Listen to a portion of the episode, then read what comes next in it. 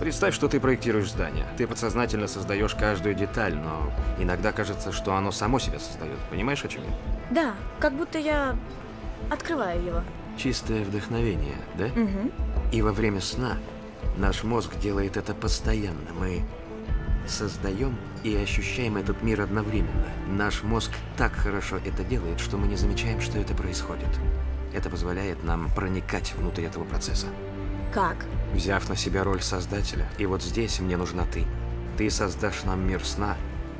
Мы приведем человека в этот сон, и он наполнит его своим подсознанием.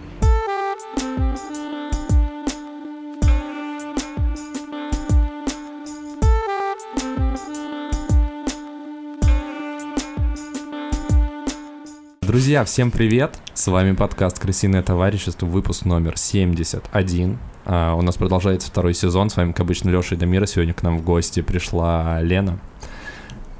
Привет. Да. Привет, привет. Дамира, ты тоже поздоровался, супер. А, Лена сказала, что она не эксперт ни в чем, но мы считаем, что она готова поддержать э, разговор на любую тему, и конкретно мы сегодня обсудим «Осознанные сновидения», клевый греческий фильм, не салат фильм и, соответственно, еще что-нибудь будет интересное. А, Лен, ты когда-нибудь принимала участие в записи подкаста? Какие у тебя ощущения? Что вообще думаешь по этому поводу? Я ни разу не принимала участие в подкастах, и Ага. я волнуюсь. А зачем? Не волнуйся, мы же только что общались, и было клево. Вот так же расслабься, все хорошо. Но это как вот та тема, когда человек оказывается перед камерой, видимо, вот с микрофоном та же история. Но Да. с микрофоном намного легче преодолевать, чем с камерой. Да, особенно если у тебя камера с видеоискателем, где ты себя видишь, это тебя Особенно если у тебя камера на картонных подставках, которые все время падают. Да, это мы пытались как-то записать один выпуск. А, но ожидания у тебя только позитивные. Ты слушал уже наш подкаст Да, мне очень нравится. Знаете, особенно на ночь ваши голоса очень успокаивают. и помогают заснуть. Да, это один из самых частых комментариев, что типа мы ставим ваш подкаст на ночь и засыпаем. А это отлично, потому что если в приложении не отключено автовоспроизведение, то нам накручиваются прослушивания, потому что человек засыпает, и 8 часов включаются выпуски подряд. Вот, а у нас накручиваются просмотры.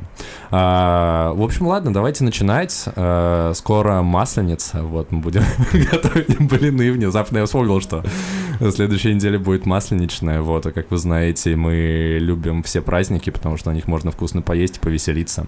Вот, а веселиться мы будем прямо сейчас и начинаем, поехали.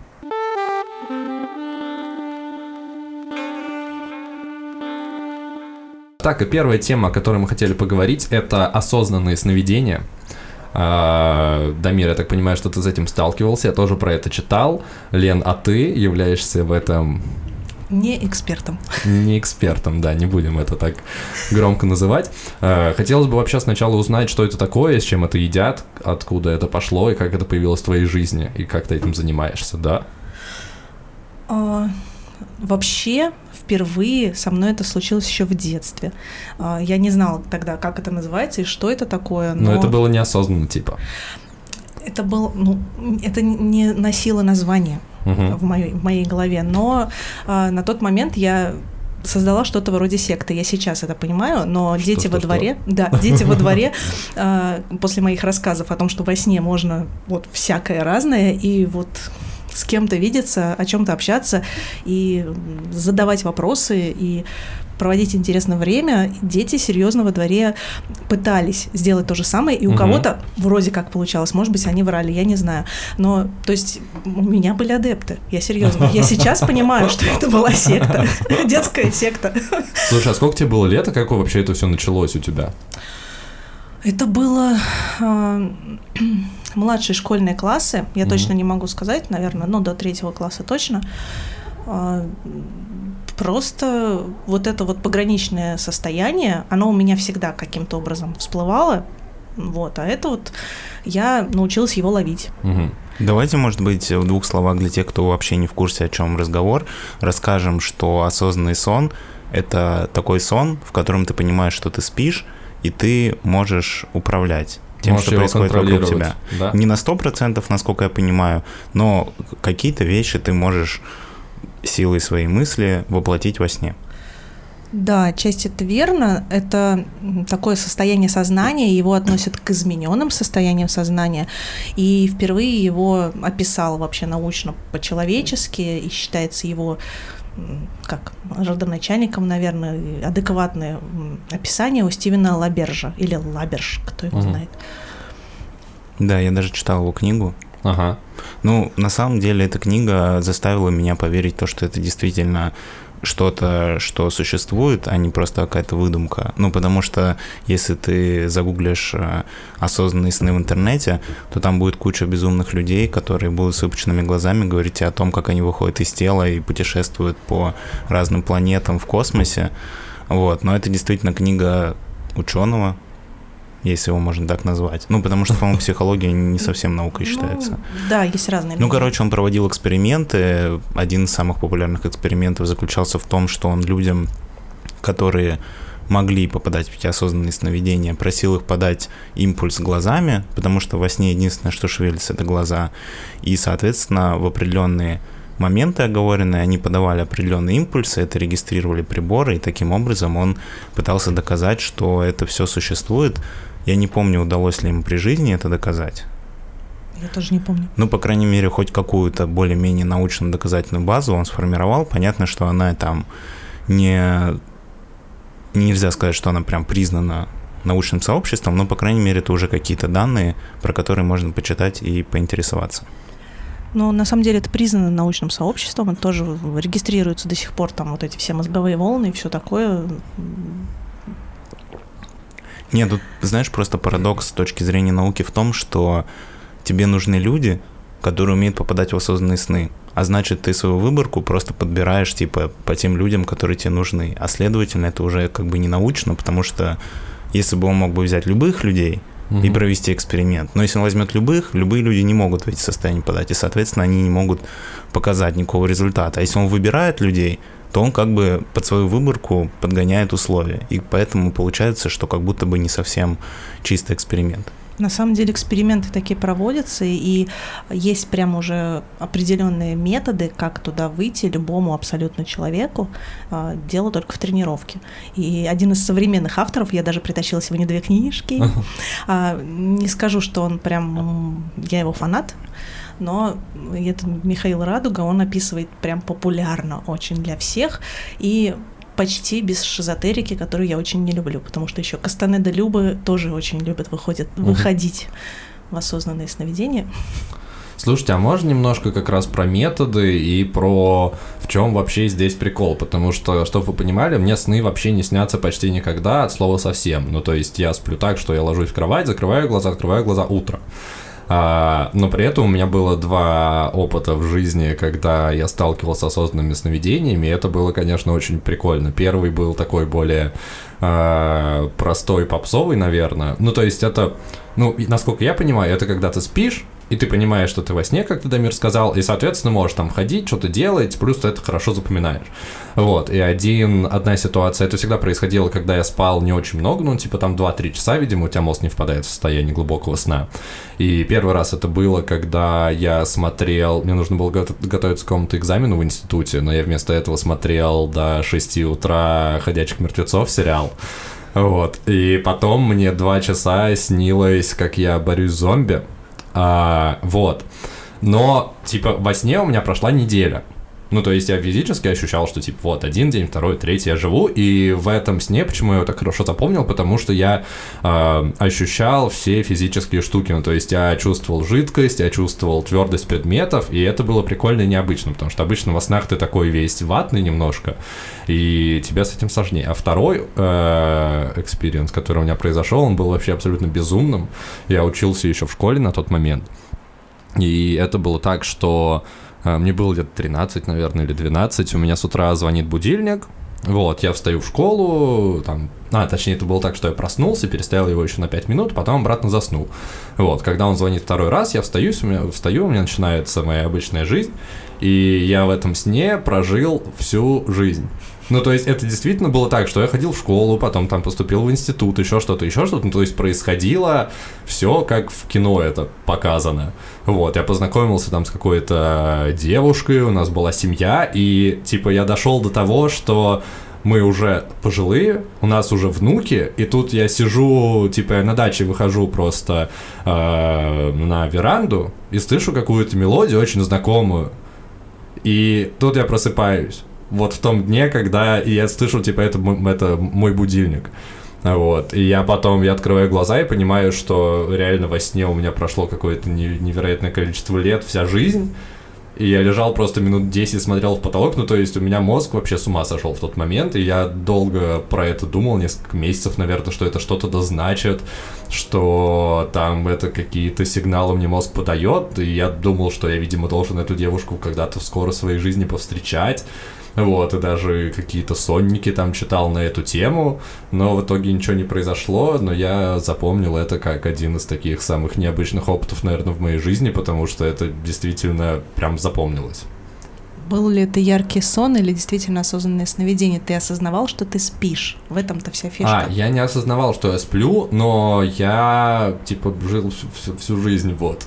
Слушай, а может быть, э, ты просто тот дед, который заснул и сейчас э, видит сон? То есть... Как он записывает подкаст, потом просыпается и такой, блин, я тут сон приснился, такой был подкастером. Думал, что вся моя жизнь это сон. А, да, то есть вы хотите, чтобы я максимально дереализацию словил, что моя жизнь это сон какого-то, а сон А тебе, а тебе внуки такие, дедушка, какие подкасты? Их уже не слушает никто тысячу лет. Да, так вот, э, соответственно, в чем прикол и как э, на это выйти более осознанно? Не то, чтобы тебе просто приснился сон, который ты потом будешь всю свою жизнь помнить. Ну, прикол э, скорее в том, что можно решать какие-то свои проблемы, вопросы внутри. То есть, условно говоря, а, проводить какую-то психологическую работу. А, можно понять какие-то свои истории со здоровьем, mm-hmm. то есть как, как в каком направлении тебе двигаться. То есть то, что у нас запрятано где-то глубоко а, в подсознании, можно это достать. А, достать это можно там путем того, что ты пришел осознанно, зная, что это сон. Угу. В пещеру, например, а, к какому-нибудь старцу, ну, ты так придумал, что он тебе даст совет, и он тебе говорит, как поступить или как вылечить какой-то твой недуг. Угу. Это из полезностей, это вот из, из того, что я могу назвать приколом. Большинство а, э, ходит туда за эротическими впечатлениями. Ну ладно, прям да, так? Прям да, так? наш мозг так устроен, что это туда очень легко скатиться. Угу. Вот. Ну, скатиться это я условно. А, но вообще сама, сам принцип в том, что у нас а, есть фаза быстрого и долгого сна, угу. и а, вот этот момент перед тем, как ты заснул и еще не попал в фазу быстрого сна, а вот он как раз там и находится дверь в осознанное сновидение. Но здесь такая история, что просто заснуть вечером и попасть туда не, практически невозможно. А потому что мы, когда засыпаем, мы попадаем сразу в фазу долгого сна. Угу а потом, ну, случайно туда трудно попасть. А, чаще всего, чтобы специально попасть, люди ложатся спать, ставят будильник на 3-4 часа, по-моему, э, спустя момент засыпания, и э, просыпаются, немножко бодрствуют и ложатся. И вот тогда они попадают в эту фазу быстрого а, ну, по сути, как это у меня происходило. Да, вот то, что ты описал. Угу.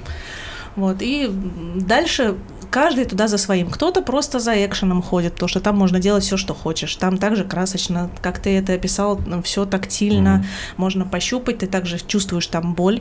А, и кто-то ходит за эзотерическими какими-то знаниями, познаниями, э, за божественным или за какими-то там воинами. Там есть э, отдельные люди, которые там каких-то с кем-то борются, с нечистой силой и все такое прочее.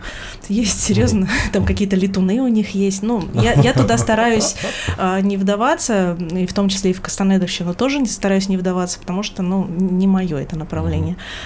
Вот. А а то есть, ну, механически ты просто вот ставишь будильник, а нужно ли на чем-то фокусироваться, не фокусироваться? Как вот эту вот дверь в подсознании открыть? Есть очень много методов. На каждом человеке просто у нас у всех по-разному устроена психика, наши психоэмоциональные реакции, поэтому методов очень много. Я вот реально притащила вот две книжки, и тут они все описаны э, методы у них серьезно. А, начиная от от того, что ты что-то должен себе представлять, и заканчивая там э, ощущениями. Ну, то есть вот у кого на что настроен мозг. Ну, типа как в фильме «Начало», если ты про то, что ты что-то, какой-то предмет переносишь, там же была вот эта вот история или про красный мячик. Но или- мне кажется, в фильме «Начало» они скорее медикаментозно себя вводили в эти состояния. Да? Насколько Ну, я помню, плохо они куда-то там подключали что-то, и все, раз, и они уже во сне. Не, ну там Потом был вот они- этот вот предмет, что у тебя должен быть предмет из реального мира из нереального. Не, это чтобы проверить, спишь ты или нет, А. это про другое. А чтобы попасть, у них там, по-моему, был какой-то их а, администратор с компьютером, Да, и он там их как-то ладно, это- вводил, и он такой, типа, все, идем на следующий уровень. Ну, это не совсем так, как происходит в жизни. А скажи, пожалуйста, зачем ты вообще туда пошла? Понятно, что ты пошла туда случайно поначалу, но вообще, я так понимаю, что в какой-то момент ты этой темой довольно сильно увлекалась. А что ты хотела для себя там найти или, ну, зачем вообще все это? Я думаю, что это был какой-то момент самопознания, потому что я хоть и против всякой шизотерики, но однажды мне подарили вот эту вот одну из этих книг. А, Я почитала так бегло и поняла, что, о, так вот оно как называется. Да, То, чем я с детства занималась. да, то, куда я случайно попадаю периодически. Оказывается, люди туда специально попадают. Думаю, прикольно.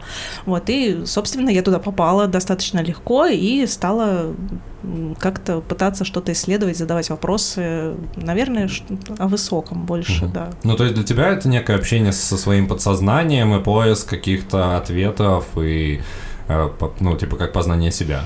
Да, но часто бывает, что все-таки сон тебя захватывает. Ну, то есть не всегда ты его контролируешь. Мгм. Бывают такие моменты, когда он тебя захватывает сюжет, и ты его часть, а потом ты опять се- ну, держишь себя в руках Мгм. и снова контролируешь сюжет. Но м, проблема здесь в том, что со временем так, по крайней мере, у меня случилось, и у очень у многих других сновидцев Мгм. это бывает, а, ты начинаешь путать и не понимать, где реальность, а где сон. Это серьезно. Начинается такая психоэмоциональная реакция, и в этом состоит опасность, на мой взгляд, потому что во-первых, мозг плохо отдыхает. Мгм. То есть мозг не просто так мы но- ночью спим, днем бодрствуем. А тут получается, что мы днем бодрствуем, потом ночью чуть-чуть спим, потом в осознанном сновидении мозг опять продолжает активно работать а, активный мыслительный процесс, и м, получается что-то вроде такого какого-то вечного невроза, то есть, ну, условно говоря, прям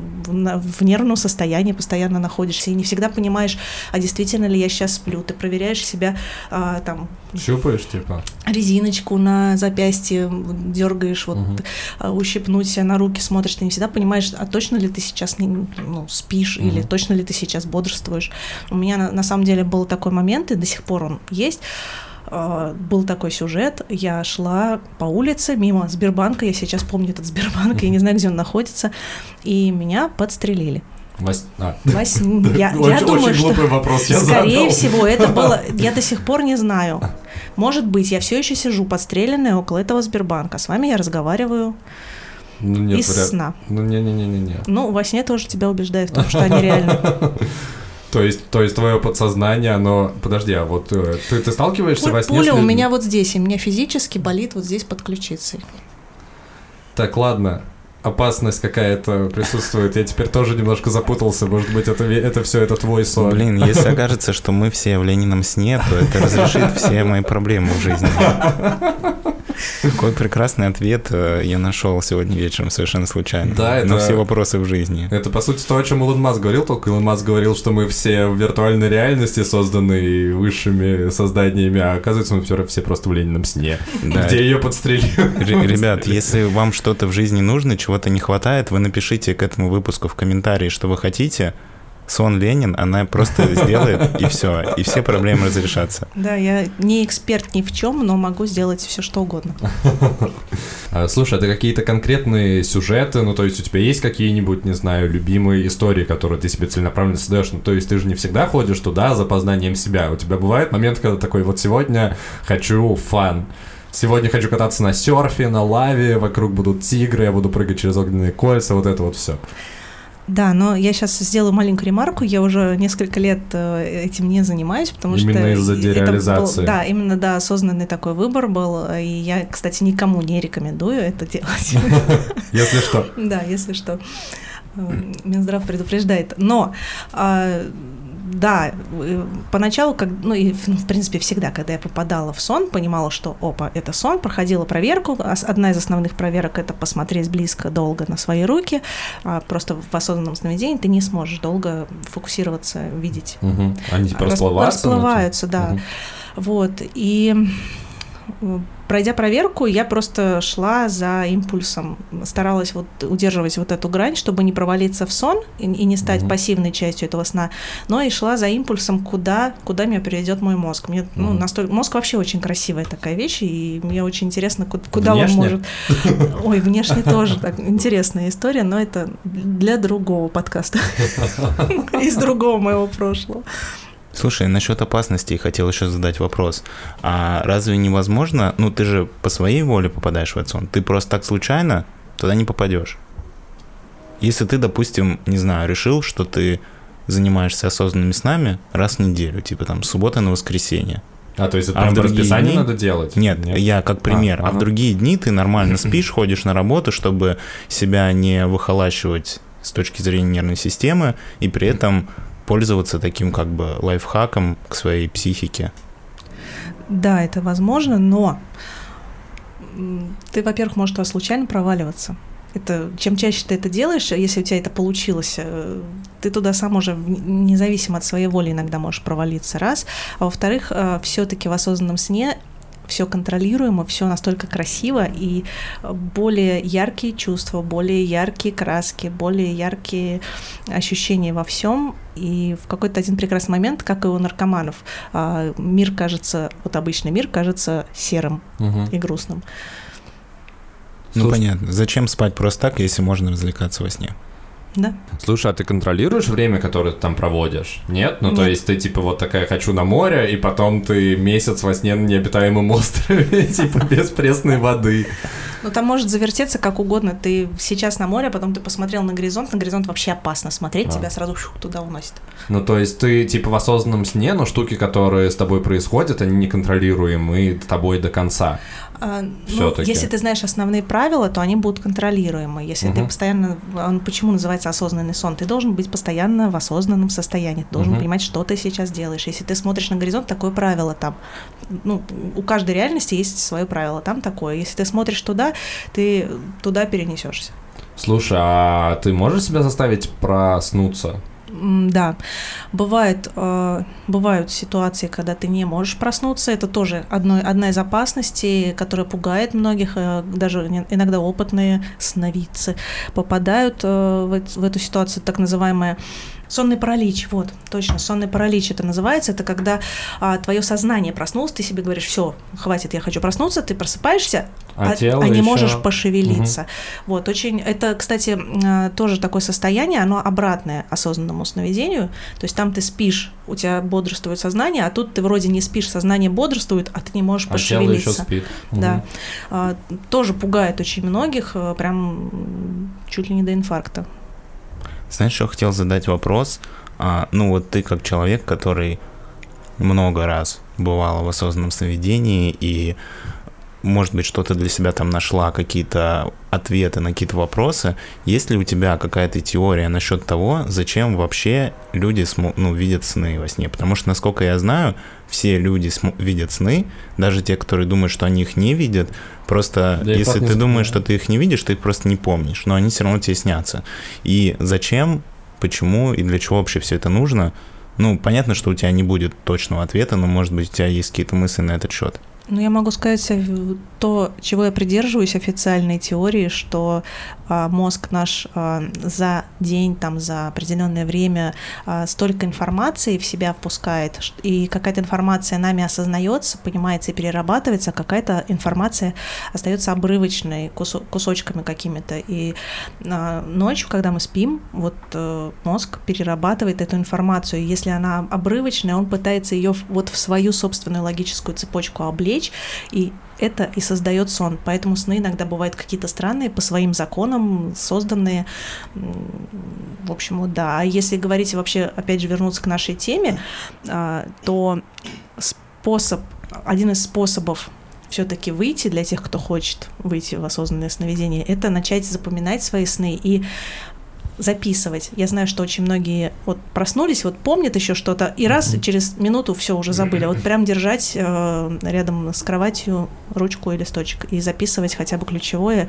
Как, как только ты начинаешь свои сны помнить, э, больше вероятность того, что ты попадешь туда. Ну, он типа в логику выстраивается, видимо, из- из-за этого Дамира. Ты же, я помню, когда тоже пытался этим всем заниматься, как раз эти штуки и делал, что ты записывал свои сны, как у тебя что-то получилось, не получилось на этом поприще. Слушай, ну да, я прочитал полторы книжки, посмотрел несколько видосов на ютубе, начал записывать свои сны, и действительно, чем ты больше записываешь сны, тем больше ты запоминаешь сны, и в какой-то момент это было даже прикольно и увлекательно, ну просто типа почитать, что за хрень так, тебе такая дикая снилась. Вот, но там просто фишка в том, что для того, чтобы все-таки научиться попадать в осознанный сон, тебе нужно, во-первых, вовремя ложиться спать, во-вторых, просыпаться по будильнику, и в-третьих, типа что-то делать и записывать сны. Поскольку сила воли не моя сильная сторона, особенно то, что касается режима сна, а, мне просто в какой-то момент, видимо, я понял, что мне не так сильно хочется в осознанное сновидение, чтобы что-то для этого делать.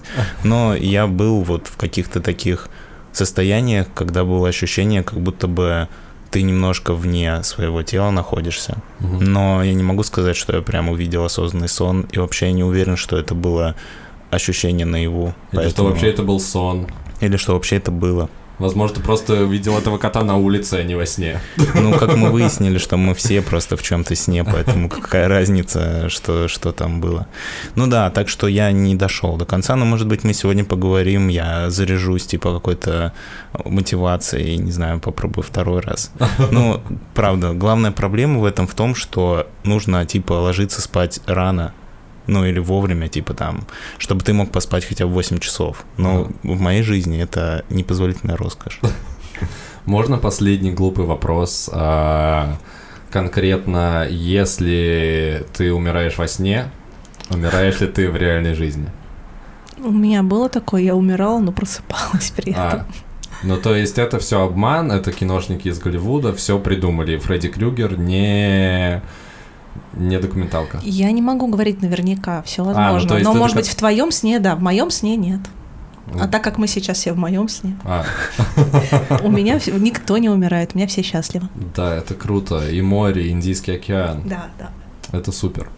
В общем, ладно, давайте тогда пойдем дальше. Лен, спасибо, ты рассказала интересные штуки. Вот, я думаю, кто-то может ознакомиться с литературой, если ему это близко, и попробовать такие штуки. Но, как ты сказала, мы не рекомендуем, потому что дереализация и потеря собственного я, и ты не понимаешь, где сон, где реальность, это все не так прикольно, и за возможность покататься на серфе во сне, это того как будто бы не стоит.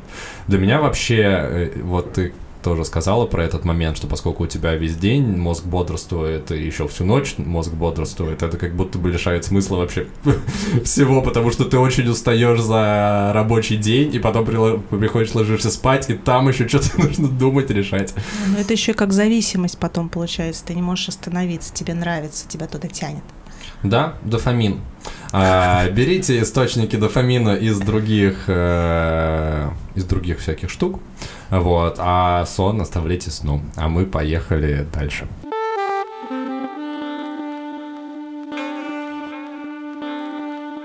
Итак, сегодня мы обсуждаем а, греческий фильм «Клык» режиссера Йоргаса Лантимуса. Все верно, Дамир. Фильм 2009 года, жанр драма. Фильм такой немного артхаусный. Мне кажется, он максимально артхаусный. Нет? Ну, не совсем максимально, средний максимально артхаусный. Ну, просто у а, критерия артхаусность нет предела. Поэтому тут как бы для кого как. Как говорил Баз Лайтер из истории игрушек, из мультика истории игрушек, предел э, Бесконечность не предел. Бесконечность артхауса не предел. Лена, расскажи, почему ты выбрал этот фильм? Это был очень спонтанный выбор. Вы спросили, надо выбрать фильм? Я говорю, а, а такой был? На самом деле, я думаю, что сложились обстоятельства, потому что я его смотрела дважды и очень давно, примерно в то время, когда он вышел. А в конце прошлого года я была в Греции и пыталась понять эту тонкую греческую душу и почему же у них так все странно, а в, кинем- в кинематографе. А, моя любовь к авторскому кино началась с того, что я когда-то в ночи смотрела фильмы, которые я не могла никак обозначить, и назвала это тогда странными фильмами.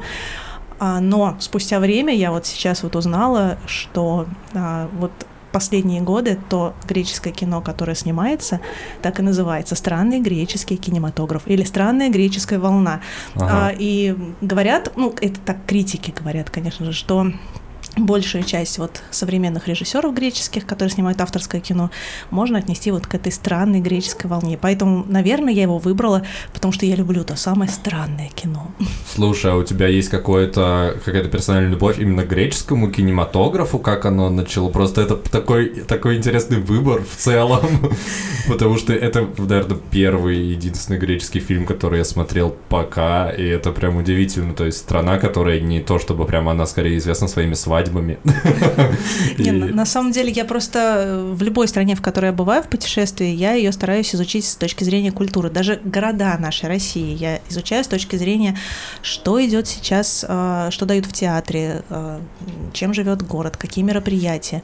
И, соответственно, когда я побывала, мое одно, одно из самых последних впечатлений это Греция. Угу. Я там побывала и изучала, смотрела афиши, заглядывала людям в глаза при общении и пыталась пыталась понять их душу а, и связывала это с тем, что у меня уже есть в голове какие-то фильмы из греческого угу. наследия. Того же Йоргаса Лантимаса, я думаю, сейчас Клык просто наименее известный, но я думаю, что слушатели узнают а, фильм э, свяще... «Убийство священного, Убийство священного оленя. Да, я на самом деле после просмотра фильма понял, что на самом деле я смотрел еще три фильма этого режиссера. Ты по авторскому стилю это понял? Нет, просто я в конце прогуглил и понял, да, такой несложный факт. Да, убийство священного оленя, лобстер и фаворитка. О, вот я помню, все... кстати, ты мне, Дамир, рассказывал про фильм «Убийство священного оленя», и ты его приводил как пример того, что вот есть артхаус типа Дэвида Линча, который ты в теории можешь понять, а есть «Убийство священного оленя», который ты такой смотришь, такой, а, а что? Я только что посмотрел. Да, я говорил про то, что без контекста его невозможно понять, угу. потому что, типа, фильм, он двухслойный, типа, там есть а, греческие мифы конкретные, которые туда заложены. Если ты эти мифы не знаешь, ты не поймешь вообще, что происходит. Для тебя это будет просто набор стран, ну, какая-то странная история. Так вот, в фильме «Клык» Странный. нужно ли знать контекст, чтобы его понять? Потому что я контекст вообще не знал, но в целом я... Я не могу сказать, что я понял его смысл. Я получил определенное удовольствие. В принципе, история рассказывает про семью, э, которая... Там есть безумный отец, вот, который, как мы понимаем по ходу сюжета, своих детей а, никогда не выпускал за пределы участка. Вот, и они растут, он их максимально старается ограничить от всего воздействия культуры, общества и так далее, чтобы их, типа, не испортить. У него две дочери и сын, они все достаточно взрослые, я думаю, в пределах там от 20 до 30 лет плюс-минус, мне кажется, могу ошибаться, но я их как-то так ну, идентифицировал. Если идентифицировать их как э, актеров, ну, как выглядят актеры, мне тоже так кажется. Ну, просто там нигде не заявлено, сколько им лет по сюжету фильма. Вот, и, соответственно, вся история крутится вокруг их быта, как они живут, они действительно ведут себя как взрослые люди, которые все еще маленькие дети. Вот, они там постоянно подменяют слова, ну, то есть они узнают что-то, там, познают себя, познают э, свое тело, узнают что-то там про секс, еще про что-то, и задают вопросы резонные родителям, а родители подменяют эти слова Слушай, вот. я бы на самом деле не хотел бы в этой части без спойлеров погружаться в подробности, потому что мне кажется, что в этом фильме самое интересное как раз по чуть-чуть, по чуть-чуть, по деталям узнавать и понимать вообще, что происходит mm-hmm. в этом фильме. И я боюсь, что если мы сейчас добавим еще деталей, то можем немножко испортить впечатление от фильма. Вот. А я хочу сказать, что фильм, я не могу сказать, что мне понравился по настроению и по теме, ну, потому что, не знаю, смотреть было действительно тяжело. Там Он просто есть странный. такие вещи, которые заставляют задуматься о чем-то не очень приятном. Но как фильм, как произведение искусства, он очень крутой, и некоторые сцены, я думаю, что мы подробно поговорим о них в следующей части, они прям действительно, ну, шедевры. Это очень сложно создать такую сцену такими, казалось бы, простыми методами, которая будет вызывать такую тонкую, конкретную эмоцию, которую ну вот даже сесть и подумать самому, сложно придумать, что такое нужно показать на экране, чтобы именно вот эту эмоцию вызвать. Ты меня прям за заинтриговал, Дамир. Ну, я могу без спойлеров, если хотите, немножко тоже порассуждать на эту тему. Во-первых, твой вопрос.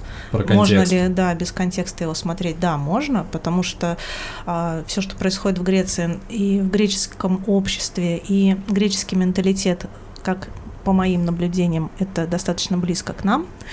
И вопросы, которые там поднимаются, помимо вопросов семьи и того, что происходит за закрытыми дверями в каждом, а, в каждой семье, а, и вопросы государства, общества в целом, то я думаю, тоже это будет достаточно близко, если зритель будет вдумчиво к этому относиться. Но даже поверхностно посмотреть на событийный ряд в этом фильме тоже достаточно интересно и может натолкнуть кого-то на интересные мысли. Если интересно, причин, одна из причин, Почему я его выбрала? С этого фильма считается, что началась та самая греческая странная волна, новая, а, в кинематографе. И почему это произошло? Э, К этому привели тоже какие-то события в обществе и в культурной жизни Греции. Э, У них было что-то наподобие нашего Минкульта или типа того, Мгм. который выдавал им деньги на съемки. И в один прекрасный момент, где-то в начале 2000-х годов, а, эту лавочку прикрыли.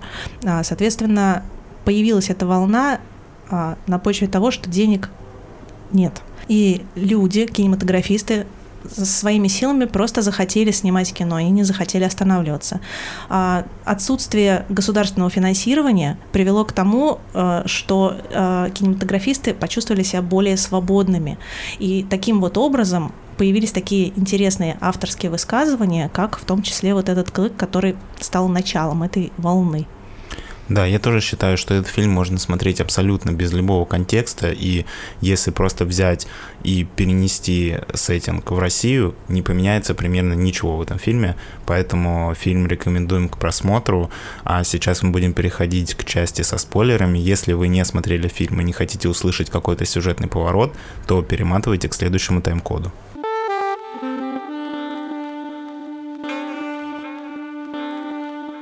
Дамир, а какие же сцены тебя настолько поразили в этом фильме? Потому что для меня, вот э, предыдущее, что мы сказали в части без спойлеров, а, ты упомянул, что фильм можно смотреть в целом вообще без контекста. А, Я с тобой, наверное, соглашусь, но это связано с тем, что для меня этот фильм, он больше про эмоции. Ну, то есть, э, как будто бы вся история настраивает тебя на какой-то лад, что ты должен просто э, скорее не думать там глобальную идею или что было заложено, а просто испытывать эмоции по всему ходу фильма. Слушай, ну если в двух словах, фильм про просто воспитание детей. То есть, ну, это такой утрированный пример того, как Ну, родители хотят оградить детей от какого-то негативного влияния извне, и тем самым калечат им жизнь и делают их абсолютно неприспособленными для того, чтобы в этом внешнем мире существовать. А, потому что, ну, по сюжету отец семейства, он никогда не выпускает своих детей за пределы своего участка, они уже здоровые молодые люди, там типа по 20-25 лет, но при этом по своей психике они ведут себя как маленькие дети. И он, соответственно, их пугает, что там за забором какие-то пришельцы, какие-то монстры, которые их обязательно сожрут, если они оттуда выйдут, а выйти можно только если у тебя выпал клык, и тогда, значит, ты повзрослел и можешь выйти. Ну, короче, придумал какую-то хрень просто. То есть никогда. Да. И, соответственно, дальше мы просто смотрим, как эти дети растут, что они делают, и как они взаимодействуют друг с другом, с родителями, как к ним прорываются какие-то вещи из внешнего мира, как их отец борется с этими вещами, которые туда прорываются, и к чему в итоге все это приводит. Ну, не знаю, для меня было достаточно ну, я достаточно какие-то грустные эмоции испытал от фильма. Вот, про сцены. А меня на самом деле поразили сцены секса в этом фильме. Потому что там просто обычная статичная камера, в которой люди просто занимаются самым простым и самым незаурядным сексом, вообще без каких-либо, а, ну, Типа приукрашиваний. да, вот прям супер тупо, но при этом создается ощущение вот этого вот какого-то... Что происходит что-то неправильное на 100%. Ну, знаешь, какое-то вот такое ужасно. спокойное изнасилование, мне кажется. Ну, то есть, действительно, там никто не сопротивляется, нет никаких ярких эмоций, нет никаких криков, скандалов и чего-то еще, и вроде бы даже все по обоюдному согласию, но вот это неприятное ощущение, что как будто бы женщина, типа, свой долг выполняет. Это и... изнасилование зрителя, мне кажется, нет? Наверное, да. И еще они такие, типа, долгие по хронометражу, что ты сидишь и такой, блин, когда уже это закончится? Я не могу уже на это смотреть, это ужасно. Ну, то есть, это вот сексуальная сцена, которая максимально не возбуждающая, просто насколько это возможно было придумать. Может быть, это тот момент, когда проверочка, а сколько ты готов это терпеть? Так же, как и герои терпят, это они вроде бы находятся в своей естественной среде, они не знают, что может быть по-другому, но они терпят, и зритель в данном случае тоже терпит. Ну да, ты как-то можешь, я не знаю, каким образом это удается фильму, но у тебя получается как-то переложить на себя вот то, что происходит с героями. И как вот сцена секса в частности, но и все остальные сцены в целом, ощущение, что все, что происходит, это настолько неправильно и настолько неприятно, прям хочется... И ты... Тебе правда обидно за героев, потому что они вроде могли бы жить нормальную жизнь, они могли бы, они обычные люди, но из-за того, что они попали в такую ситуацию, что вот эта вот гиперопека, которая абсолютно больная и маниакальная со стороны отца, мать, я так понимаю, там ничего особо не решает, она просто такая, типа, вот, мой муж, он э, знает, как лучше, вот, ну, то есть он прям так деспотично это все достаточно решает, и не до конца понятно, зачем. Меня еще поразила легенда, которую он придумал в целом. Ну, то есть там прям некий культ вот этого выхода за пределы участка, где он рассказывает, он вообще а, сделал всю жизнь своих детей как некая игра. Ну, то есть каждый день они выполняют какие-то задания по дому, вот, что-то там убираются, еще что-то, плюс он их, типа, якобы тренируют, есть какие-то у них на выходных, они, типа, ныряют в бассейны, кто дольше э, будет под водой, ну, то есть, по сути, простые детские игры, которыми ты можешь занять, там, не знаю, трех-пятилетнего ребенка, вот, но когда это делают прям взрослые люди, и за успехи э, в этой деятельности он типа самому лучшему, одному из трех, выдает наклеечки. То есть это не просто игра, это соревнование? Да, это именно соревновательный элемент, и, соответственно, эти наклейки они себе берут, наклеивают на кровать, и там раз в неделю они считаются, у кого их больше. Вот, чтобы как-то поддерживать и давать им смысл жизни. Да, и тот, у кого наклеек больше, может выбирать, как они будут проводить тот или иной вечер. Да, и еще там очень важная история с э, самолетами, которая мне тоже, ну, она просто запоминается и просто прикольно это придумано, что э, несмотря на то, что они изолированы, весь мир-то вокруг живет, и над домом периодически летают самолеты. И отец придумал такую легенду, что эти самолеты, они когда пролетают, они могут упасть а, к ним на участок, но поскольку они в небе маленькие, соответственно, падают, они тоже маленькие. И иногда есть вот один из таких видов соревнований, которые происходят между детьми, когда он где-то на участке прячет этот самолетик маленький, и тот, кто его нашел, он тоже, типа, становится важнее и может принимать какие-то решения, чем они будут заниматься. Хотя занятия, которыми они занимаются, они просто безумные. Они либо какие-то больные танцы танцуют и играют странную музыку, либо смотрят уже в миллионный раз какую-то одну и ту же кассету. И, в принципе, вот это вот создание какой-то легенды, мне очень понравилось, что отец еще ставит э, всякие песни, известные американские э, культовые там рок-н-ролльные хиты, и он говорит, что типа вот это наш дедушка поет. А поскольку дети не понимают, э, не знают английский язык, они все говорят по-гречески, он э, песню что-то там Take Me to the Moon э, якобы им переводят, о чем там поется, но он просто ее переводит абсолютно не так и вкладывает своим детям в голову какие-то ценности, что вот он сейчас поет про то, что нужно ценить свою семью, что нельзя выходить за пределы участка и так далее. Мне кажется, здесь режиссер еще э, обращается к зрителю, насколько зритель готов э, соединиться с героями, переложить их э, на себя. И здесь вот, мне кажется, сильный зритель э, найдет в себе какие-то отголоски от э, этих персонажей, несмотря на всю их, казалось бы, бредовость. Э, как, как минимум, э, мы ну, не знаю, как вы, мне кажется, что ни один человек не может сказать на сто процентов, что у него было вот прям нормальное детство.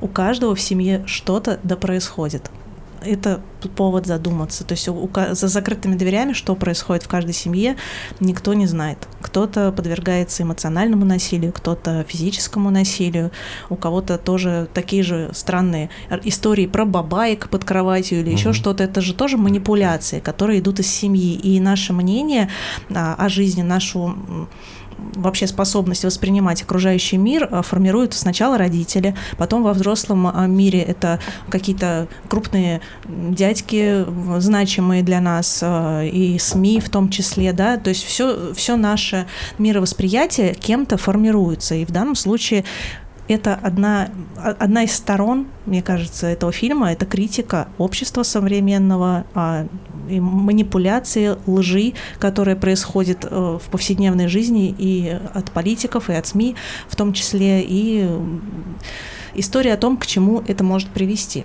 Да, я с тобой согласен в том плане, что внимательный зритель может увидеть что-то в этом фильме, что он узнает, именно за счет того, что в фильме все показано, ну вот каждое отдельное маленькое событие, там, конечно, есть пара жестких сцен уже прям с насилием, но отдельно каждая сцена, ну это какая-то такая маленькая, кажется, даже невинная манипуляция. Ну там отец придумал про самолетики, ну он там придумал про что-то еще. Но когда это все начинает складываться вместе, и ты понимаешь, к чему это все приводит, становится просто жутко от того, что, ну вот, есть взрослые люди, которые абсолютно точно никогда не смогут нормально жить в нормальном мире. Они уже как бы сломаны вот этим воспитанием. Ну и мне кажется, что там еще есть достаточно явная аналогия с собаками. Там есть одна небольшая сцена, в которой а, отец семейства приезжает в какой-то место, где тренируют собак, дрессируют. Угу. Он хочет взять собаку. Он говорит, там, где моя собака, она еще не надрессировалась ли. А молодой человек, который там работает, говорит ему, что вы должны понять, что важно пройти все этапы воспитания, вот собака это типа как глина, и мы из нее лепим, что мы хотим. Мы типа хотим сторожевую собаку, или мы хотим друга семьи, или мы хотим это, хотим то, и важно типа, чтобы весь этот процесс прошел типа от начала и до конца. И фишка в том, что это говорят отцу, но на самом деле это высказывание это то, как отец относится к своей семье. Это, ну, он просто выращивает людей как собак. Там даже есть сцена, где он заставляет их просто лаять, потому что у них есть еще культ боязни котов в этой семье. Вот, и он просто ставит их на четвереньки и заставляет лаять. И поэтому, как бы, ну, фильм по большей части о том, что, ну, людей нельзя воспитывать как собак. Ну, достаточно такая истина в целом прописная. Но у зрителей еще не остается выбора. Обычно вообще всегда в кино мы привыкли, что мы присоединяемся к кому-то, мы кого-то э, за кого-то болеем, а за кого-то переживаем, кому-то сопереживаем, а здесь у зрителя просто нет выбора, потому что есть этот дом, в котором это единственное место, где вообще есть какая-то жизнь, и есть вот этот некий завод или куда там отец ездит на работу, и там всегда пусто, там ни одного человека нет. Единственное, а, человек из внешнего мира, который приходит к ним в дом для удовлетворения сексуальных потребностей сына, это охранница с этого завода, она тоже, ну, такая же странная, как и вся эта семья на самом деле. И мне кажется, вот нам просто не оставляют выбора, чтобы мы с кем-либо себя бы не сассоциировали в этом фильме. Ну, такое мое мнение. Да, я с тобой согласен, что сложно, в принципе. У меня еще один момент, который мне скорее не понравился, ну хотя странно за это критиковать фильм, потому что, мне кажется, задумка такая была, что э, вот эти вот проблески самостоятельности, которые в детях про иногда проявляются, вот, они все связаны с какими-то либо негативными эмоциями, либо с насилием, ну то есть то, что э, они как бы все равно они не могут быть, находиться всегда под гнетом э, такого деспотичного отца, и периодически они все-таки остаются наедине, делают что-то свое, выражают мысли, и чаще всего это проявляется через насилие. Даже их игры, в которые они играют, они все построены на каком-то либо психологическом, либо физическом насилии. Вот. Единственное, что мне очень... Я прям смеялся с этой их игры, там две сестры, э, они такие сидят на диване, там типа просто в середине дня, э, и такие, вот у нас есть 20 минут, э, давай поиграем. Я это, хлороформ нам принесли, и у них игра заключается в том, что они льют себе хлороформ на тряпочку и дышат обе. И кто первый проснется, тот и победил. Мне так понравилась просто сама идея этой игры. Что типа игра, которая заключается в том, чтобы просто немножечко поспать. Я прям хохотал с этой истории. Вот. И там, в принципе, есть такие находки, действительно, вроде как простые, но за счет этого создается общая картина и э, какой-то, ну то есть ты понимаешь, как это работает, что это все работает на вот эту вот легенду, на вот эту вот историю, которую выстроил э, вокруг своей семьи отец. Вот, и от этого грустно, что не предлагают никакой альтернативы. Хотя, с другой стороны, главный спойлер и единственный сюжетный поворот, который какой-то есть в этом фильме. Это одна из сестер, а именно старшая, она э, с самого начала показана как э, некая бунтарка. Она очень любит э, фильмы боевики, и там вот как раз в некоторых сценах она показана, что она охотится за своими э, братом и сестрой в бассейне, как акула из фильма «Челюсти», плюс она просит э, мать научить ее драться, как э, Рокки, в принципе, очень вдохновлена, ну, то есть ей хочется выбраться. Но эти фильмы ей принесли извне. Их А, родители да, да, там да. Я вот- я вот это, это кстати, охранница принесла ей фильмы. Да, это вот как раз э, та сцена, Да. где она получила кассеты. Две кассеты она получила, видимо, челюсти и Рокки. И, собственно, это сподвигло ее к тому, что она себе выбивает клык, собственно, да, как мы уже сказали. Э, Основная, ну, краеугольный камень всей этой легенды, почему нельзя выходить, что выходить могут за пределы дома только взрослые люди, а взрослым ты считаешься, если у тебя выпал или правый, или левый клык, и потом отрос по новой. Вот, соответственно, поскольку дети уже явно взрослые, у них уже молочные зубы сменились, этого не произойдет никогда. А, Но она, насмотревшись этих фильмов, все-таки принимает решение, что ей пора выходить. Она выпивает себе этот клык и прячется в багажнике в автомобиле отца, и он ее вывозит за территорию дома. Ну, то есть она вы- выбирается в открытый мир, а, и на этом фильм заканчивается. Концовка такая достаточно открытая, мы не знаем, как она там приживется, не приживется. Ну, то есть это вроде как нас должно настроить на какой-то позитивный финал, как мне кажется, но ты этого не чувствуешь, потому что ты понимаешь, что этот человек нигде не, не сможет прижиться, поскольку травма нанесена уже слишком сильная. Я смотрю, ты позитивный человек. Я думаю, что в этой машине багажник не открывается. А, изнутри? Изнутри. А, ты думаешь, что отец ее найдет?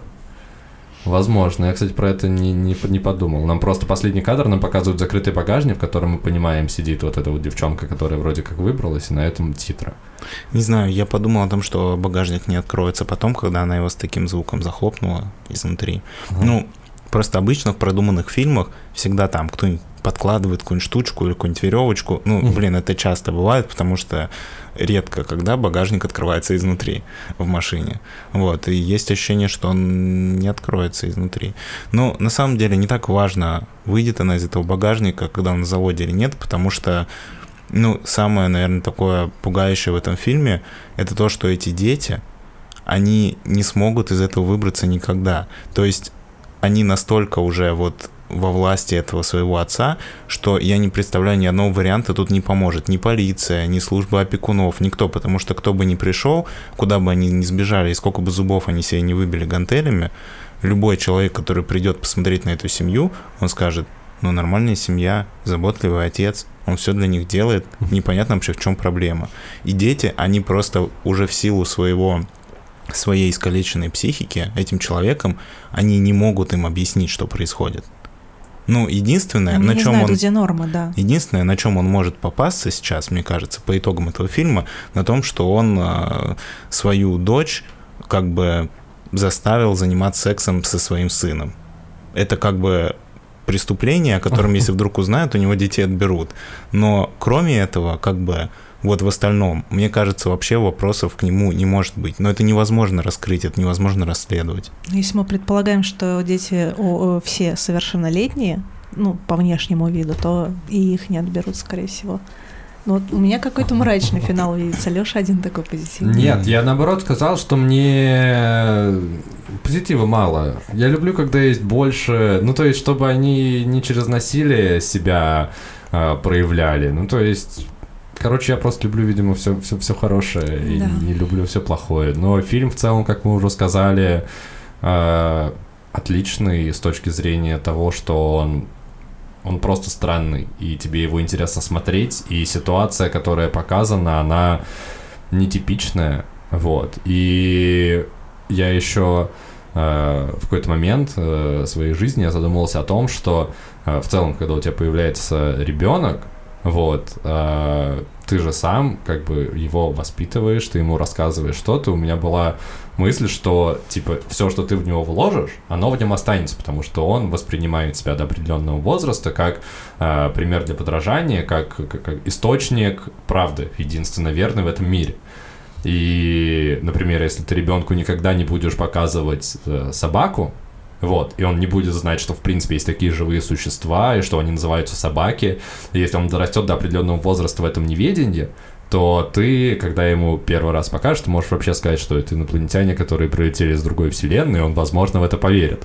И в этом фильме как бы воплощена моя вот эта вот мысль. Это типа здорово, что то, что я придумал себе давно-давно как просто прикол, оно нашло воплощение типа вот в такой жутковатой, но при этом интересной картине. И режиссер добился своего, Алексей перенес на себя сюжет.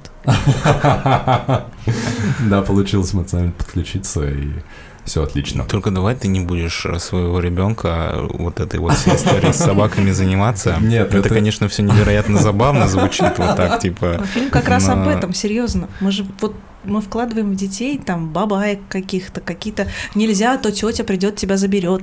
Почему? Ну слушай, потому что тут на самом деле очень важная тема поднимается, что если ребенку запретить что-то делать, он будет бунтовать, а если его напугать, то скорее всего он будет бояться. Ну то есть страх это намного более эффективный инструмент в плане, ну если ты хочешь обрести над кем-то власть, чем запреты там и вот какие-то такие вещи. Да, их же ни- ничто не держит, они могут встать и пойти. Но Да, там Этот есть страх, забор, но они как бы там не то, что он закрывает их на замок или на решетку, они в любое время суток могут сбежать оттуда. Просто Они просто этого не делают. В общем, основное, что хочется оставить после обсуждения этого фильма, что, во-первых, научите детей задавать вопросы, чтобы они сами этим всем интересовались, а во-вторых, э, прилагайте больше усилий, чтобы отвечать им на эти вопросы, потому что важно воспитывать детей. Это супер. А на этом мы двигаемся дальше.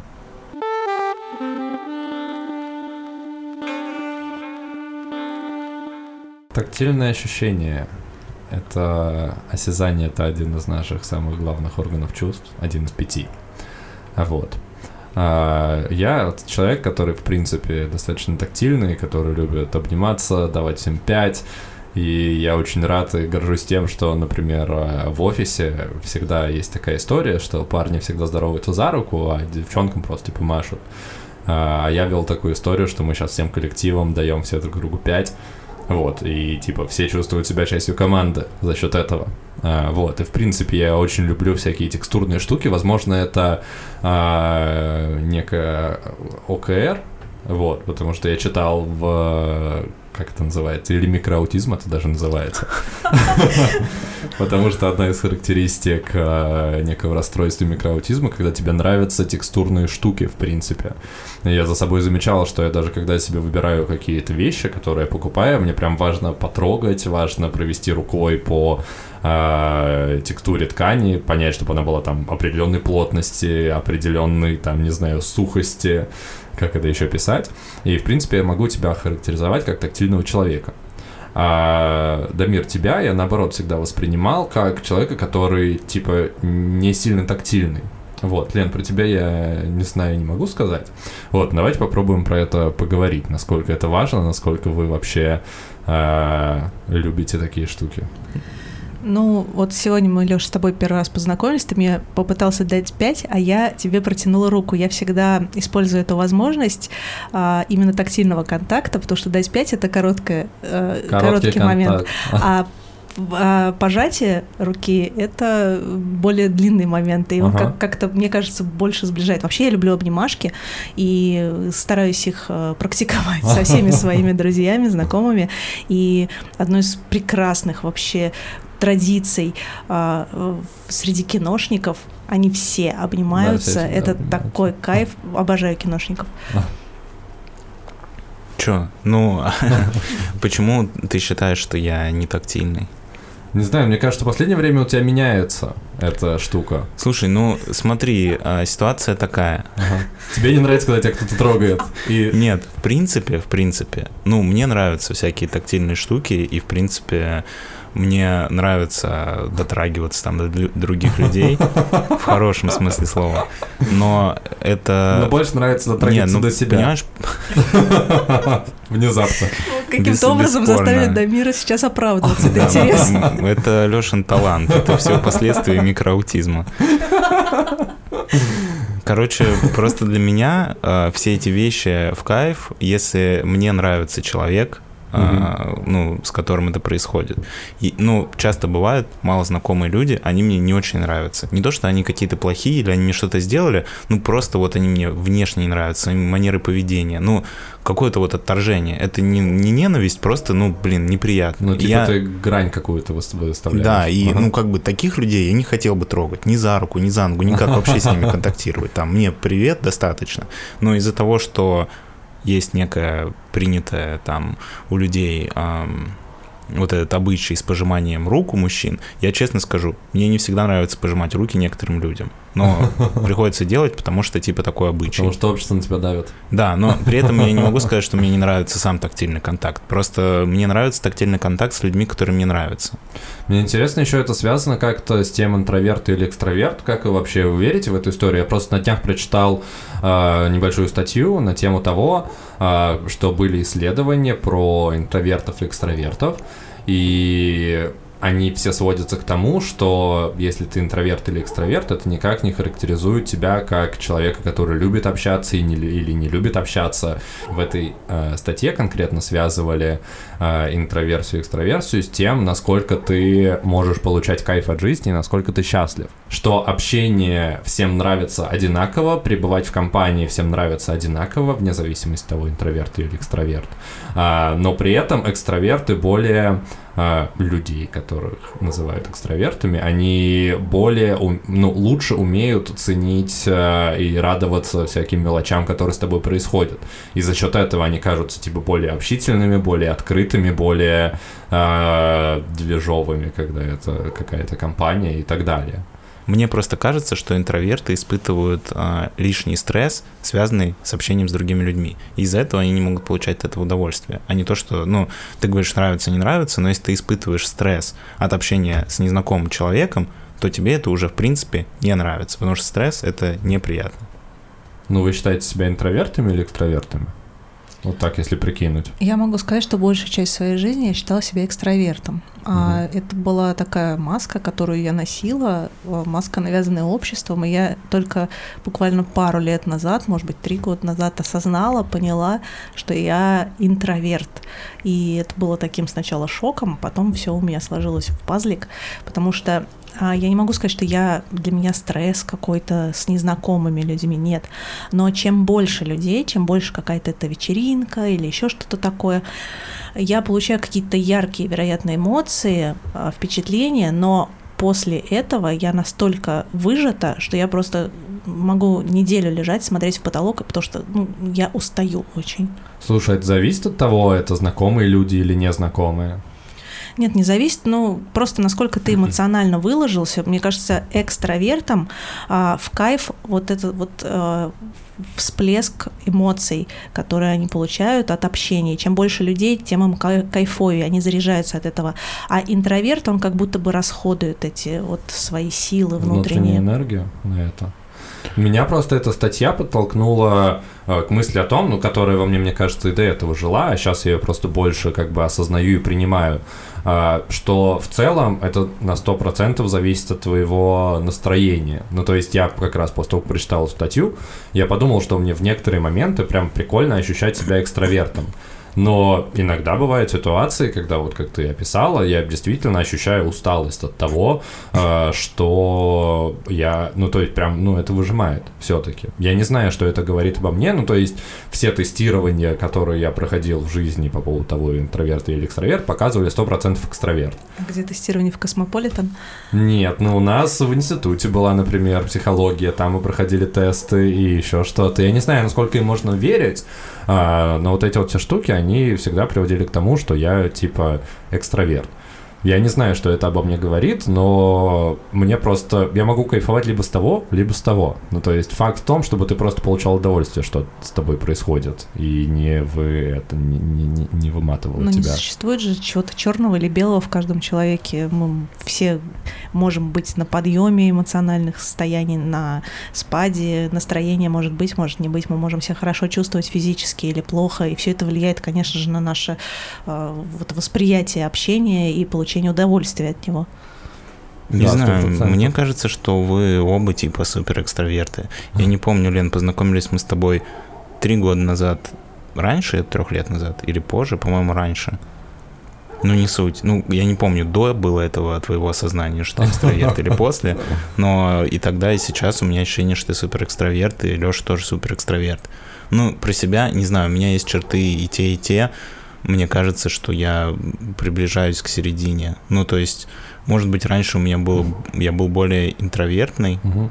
но сейчас, не знаю, я не могу назвать себя экстравертом, но назвать себя интровертом я тоже не могу, потому что, ну, правда, у меня есть и те, и те черты. Ну, у меня в моем случае это выученная реакция, с годами просто выученная, что я, когда с кем-то общаюсь, мне ну, я не могу позволить себе, чтобы людям было со мной скучно. И я просто автоматически просто включаю, если кто-то смотрел «Друзей», я включаю Чендлера и Айна-не-на-на. Ну слушай, а почему тогда ты пришла к тому, что ты интроверт? Именно из-за того, что ты устаешь в компаниях? Когда я эмоционально выкладываюсь, вот э, если я сейчас вам начну какие-то тут фокусы и байки рассказывать, я просто очень устану. А есть люди, которые кайфуют. Слушай, ну ты не связываешь это с тем, что ты просто эмоционально выкладываешься? Ну то есть это же не обязательно, что ты... Ну мне кажется, это вообще как будто бы нет смысла привязываться к этим, э, к этой терминологии. Вот, ну то есть очевидно, есть люди, которые больше общаются, которые меньше общаются. И мне кажется, если человек на 100% условно интроверт, он, вот как ты сказала, не сможет себя настроить на то, чтобы людям не было с ним скучно. Ну, Сможет, есть- все зависит от воспитания, от твоего как это с детства, как ты себя проявлял, потому что, ну, я всегда всем что-то пыталась всегда доказывать. Мне было важно быть вот на каком-то пике, видимой быть. э, Не знаю, мне просто всегда казалось, ну, у людей как будто бы в голове при слове экстраверт и интроверт есть какие-то полярные впечатления, что если это экстраверт, то это обязательно как тамада на свадьбе, который всегда всех веселит. А если это интроверт, то это человек, который сидит в углу и вообще ни с кем не разговаривает. Но на самом деле это же работает не так. Просто есть люди, которым легко брать на себя инициативу в разговоре, в компании, в каком-то деле, и людей увлекать своей какой-то энергетикой. А есть люди, которым проще, типа, быть на втором плане, что-то делать. Им говорят, что делать. Это не значит, что они не разговаривают или не любят общаться. Это просто значит, что они не любят, типа, быть на виду в компании или в общении, в каком-то взаимодействии. Им больше нравится оставаться на втором плане. Вот и все. Может, немножечко вернемся к теме тактильности? Вот, потому что еще один вопрос, который у меня появился в какой-то момент э, своей жизни. Вы когда-нибудь испытывали дефицит тактильности? Конечно. Ну, то есть, что я просто в какой-то момент поймал себя на ощущении, у меня был э, вот прошлый год, начиная с лета, наверное, очень много работы, и я действительно занимался только тем, что я приезжал э, в офис, работал, приезжал домой, ложился спать. Я очень мало с кем встречался, виделся, просто потому что времени не хватало. И спустя полтора месяца вот такой вот, э, вот такой вот постоянной гонки, я просто сидя дома, я ощутил, что я не прикасался к людям уже, типа, и очень давно.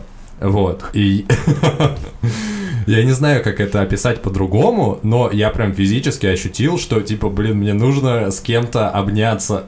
У меня тоже первая вот э, первая мысль всегда или первый посыл друзьям, когда мне грустно, когда мне в какой-то степени плохо или еще что-то, я всегда говорю, ребята, как же хочется обнимашек. То есть вот просто обнимашки, ну это что-то какое-то какой-то такой мерило вот для меня тепла, нежности и э, спокойствия, что ли. Дамир, у тебя когда-нибудь было такое, что ты прям сейчас хочешь пообниматься? Что ты себя ловил на ощущении, что... Не знаю, я не могу сказать, что у меня какие-то были когда-то такие проблемы. Вот о чем я Его просто все обнимают и так. Ну, слушай, я не знаю, если... Ну, у меня, правда, не было такого, чтобы я, типа, так долго работал и так много времени где-то проводил или так сильно о чем-то думал, что я такой, блин, я месяц не трогал людей. Я не знаю, ни- никогда такого не было. Меня вот просто тоже это поразило. Я как раз в тот момент задумался о том, насколько важен вот этот вот тактильный контакт. Я, по-моему, когда ко мне пришло вот это вот сознание, я там тут же собрался, поехал э, на дачу к семье, вот, и просто с ними провел немножечко времени.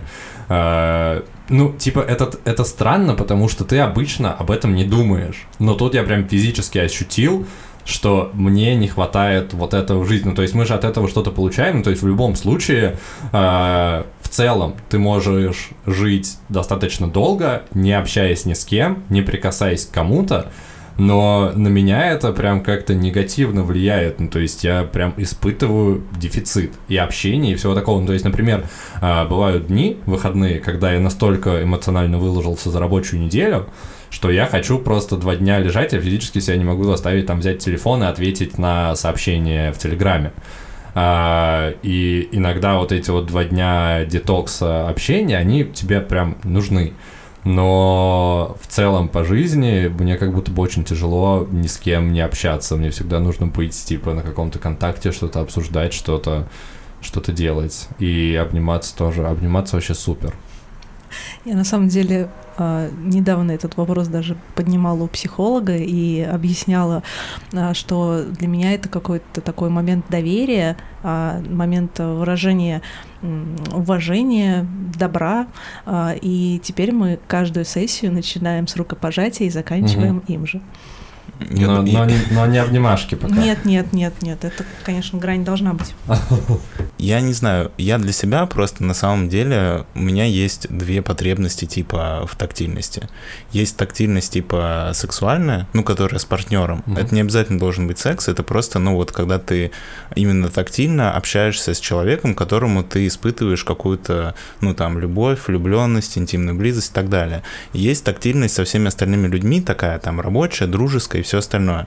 То, что касается первого, Тут действительно, ну, иногда бывает, типа, какой-то дефицит или что-то еще, и ты испытываешь какой-то дискомфорт, связанный с этим. То, что касается других людей, я не могу сказать, что мне это как-то жизненно необходимо, и я специально к этому шел, но то, что сейчас в моей жизни присутствует в этом плане, мне этого хватает полностью. Ну, у меня За нет глаза. дополнительной потребности там в объятиях с друзьями или, не знаю, с коллегами по работе или с кем-то еще. Вот, Дамир, о чем я, что я имел в виду, когда сказал, что ты не, так, не, не, не такой тактильный, как, например, я и, возможно, Лена. Ну все, Дамир сегодня от- от нас обнимашек не получишь.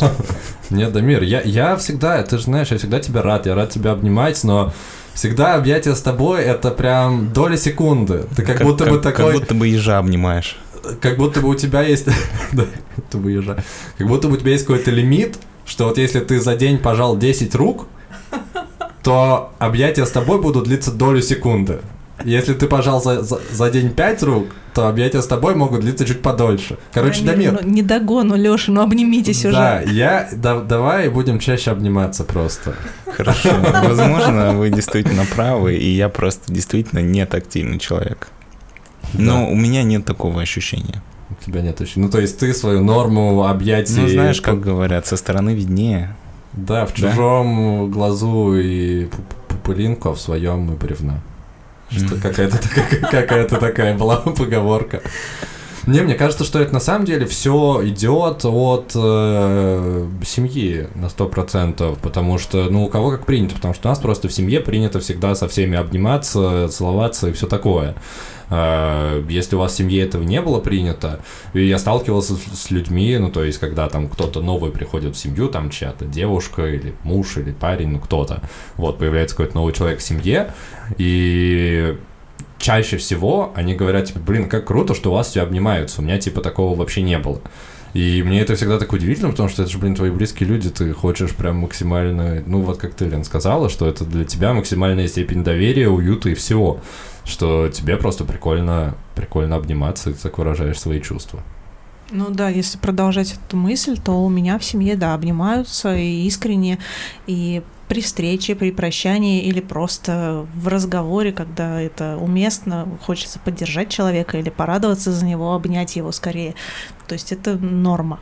Блин, у меня есть еще такая штука, я не знаю, ОКР это или нет, но мне прикольно в общении типа там положить руку на плечо человеку, что-то как-то к нему, ну то есть я просто когда общаюсь, я достаточно активно жестикулирую, особенно если рассказываю какую-то историю или мысль, которая меня очень, не знаю, беспокоит или я, мне кажется, важной, вот, и часто я себя ловлю на мысли, что у меня я кому-то просто на работе в курилке что-то рассказываю, у меня рука у него на плече лежит уже какое-то время, вот, и это просто странно, то есть это происходит абсолютно неосознанно, но тоже за собой это заметил и такой, типа, вот еще одна галочка, я просто такси, тактильный человек. Но главное на работе различать вот эти степени тактильности, которые, о которых Дамир рассказывал. Чтобы это та, не выглядело как близкая, харасмент. близкая тактильность, да, и для друзей. Не, не путайся. Буду контролить. Ну, в общем, э, в целом, вывод один простой, который у нас обычно бывает часто в нашем выпуске. Делайте, что вам больше нравится, но не забывайте про объятия, потому что они дают себе эти чудесные эмоции. С утра пообнимался, весь день счастлив. Я вот так вот считаю. Да и в течение дня еще можно несколько раз пообниматься. И давайте друг другу пять, трогайте друг друга, любите друг друга и наслаждайтесь жизнью. А на этом будем заканчивать.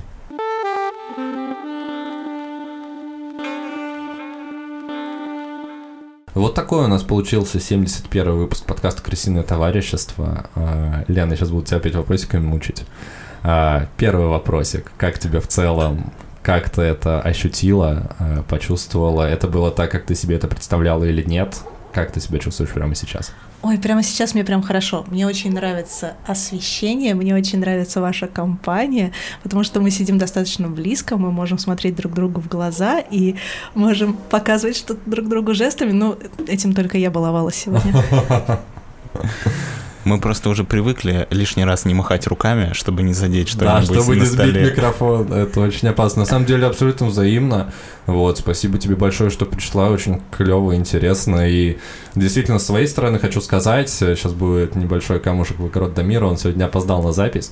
Вот, э, Лена приехала раньше на полчаса, и в принципе, э, когда ты знакомишься с новым человеком, которого никогда не видел, есть определенная доля какой-то неловкости или еще чего-то. И это нормально, но я хочу сказать, что ты супер классная, и с самого начала прям было очень легко и клево и интересно с тобой общаться.